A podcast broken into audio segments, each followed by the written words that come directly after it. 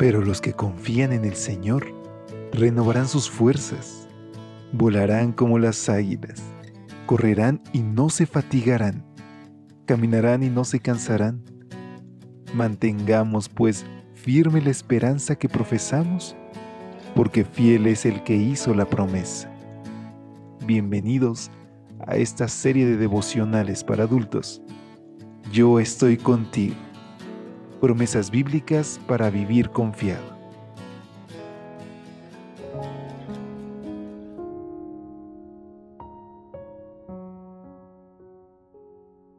Muy buen día, qué gusto saludarte en esta mañana. Gracias a Dios porque hoy tenemos la oportunidad de acercarnos libremente a Él y de poder confiar en sus promesas, de saber que en medio de la dificultad, en medio de cualquier tormenta, su presencia está con nosotros, que su ángel acampa a nuestro alrededor y esa es razón suficiente para que podamos alabarle y disfrutar de su compañía y amor. Es con estas palabras que en nombre de todo el equipo de Evangelite te extiendo una calurosa bienvenida en este martes 21 de noviembre. Nuestra reflexión lleva como título El poder que actúa en nosotros. Efesios capítulo 3 versículo 20-21 nos dicen, Y aquel que es poderoso para hacer todas las cosas mucho más abundantemente de lo que pedimos o entendemos, según el poder que actúa en nosotros, a Él sea gloria.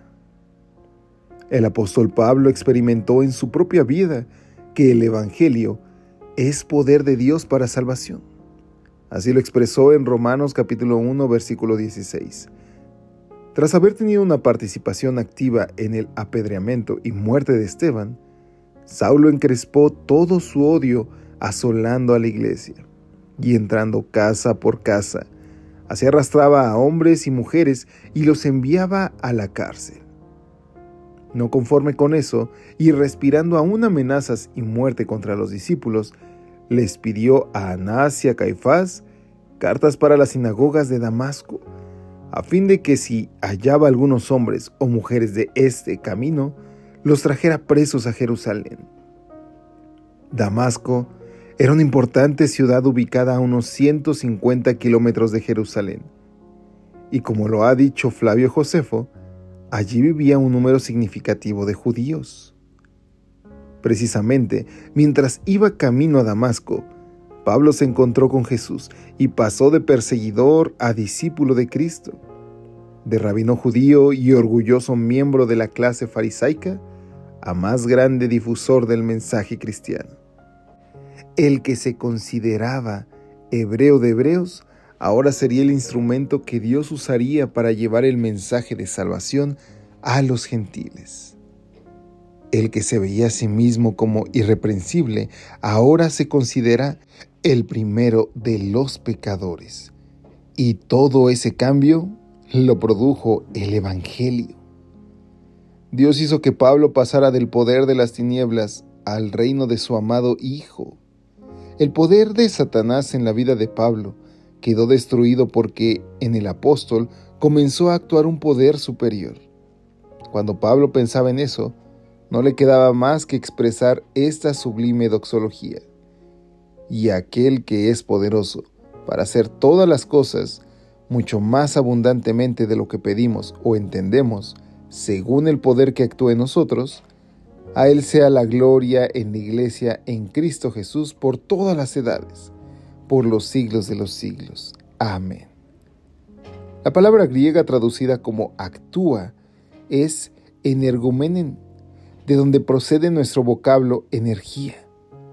Es decir, el poder de Dios energiza nuestra vida y produce un cambio en nosotros.